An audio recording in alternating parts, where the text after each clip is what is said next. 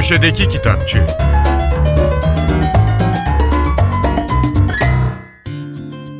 Merhaba, ben Adnan Bostancıoğlu. Efendim, Rahmi Koç müzelerini bilirsiniz. İlki 1994 yılında İstanbul Hasköy'de kapılarını ziyaretçilere açmıştı. Daha sonra Ankara ve Ayvalık'ta da birer müze ve bir kütüphane hizmete girdi.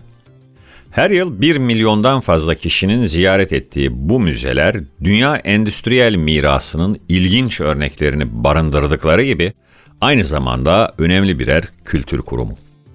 Geçtiğimiz günlerde Rahmi Koç Müzesi müzelerdeki koleksiyonu tanıtmayı amaçlayan son derece kapsamlı dev bir kitap yayımladı.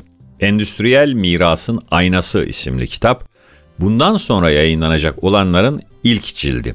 Zira müzelerde sergilenen objeler tek bir kitaba sığmadığı için devamı da gelecek. Bu ilk kitap sadece İstanbul Müzesi'nden örnekleri kapsıyor. Bu da çok normal.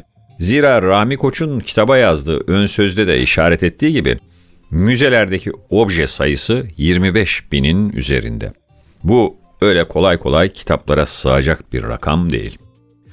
Endüstriyel mirasın aynasında müze koleksiyonundaki objelerin hikayesine, nefis görsellerine yer vermiş. Zaman ölçüm aletlerinden buhar makinesi modellerine, her biri birbirinden göz alıcı eski zaman lokomotiflerinden buharlı karayolu araçlarına, bilimsel aletlerden fotoğraf makinelerine, uçağıydı, treniydi, otomobiliydi, envaı çeşit oyuncaktan model gemilere, sinema makinelerinden eşsiz bir klasik otomobil koleksiyonuna, tramvaylardan uçaklara akla gelebilecek her türlü endüstriyel ürünün, objenin yer aldığı bir müzenin sayfalara dökülmüş hali endüstriyel mirasın aynası.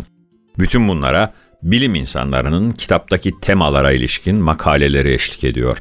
Tabii söylemeye bile gerek yok en güzeli gidip müzelerin kendisini gezmek, bütün o objeleri yerinde görmek. Hint asıllı Amerikalı yazar Jhumpa Lahiri'nin Olduğum Yer isimli romanı Domingo'dan çıktı. Olduğum yeri Türkçe'ye Eren Yücesan Cende'yi çevirmiş. Ailesi Hindistan'dan İngiltere'ye göç eden Jhumpa Lahiri 1967'de Londra'da doğdu. Aile İngiltere'de uzun kalmadı. Jhumpa 3 yaşındayken Amerika Birleşik Devletleri'nin yolunu tuttular.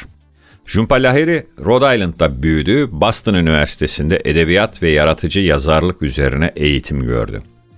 Dokuz öykünün yer aldığı Türkçe'de Dert Yorumcusu adıyla yayımlanan kitabıyla 2000 yılında Pulitzer ödülü kazandı. Dilimizdeki diğer kitapları Adaş ve Saçında Gün Işığı. Lahiri'nin enteresan özelliklerinden biri hayatının bir döneminde İngilizceyi terk ederek İtalyanca yazmaya başlaması. Bunun için sadece İtalyanca ders almakla yetinmemiş, bir dönem İtalya'da yaşamış. Nitekim bugün bahsini ettiğimiz Olduğum Yer, yazarın İtalyanca yazdığı ilk kitabı. Kitabın tanıtım metninde şöyle denilmiş. Bir kadın kendi şehrinde, kendi başına yürüyor. Hayat yolculuğunun ortasında yolunu kaybettiğinin farkında. Her bir gününün fonunda yer alan bu şehir, olduğu yer, hikayesinin gizli kahramanı. Sokakları, parkları, mağazaları, kafeleriyle kadının tek gerçek sırdaşı.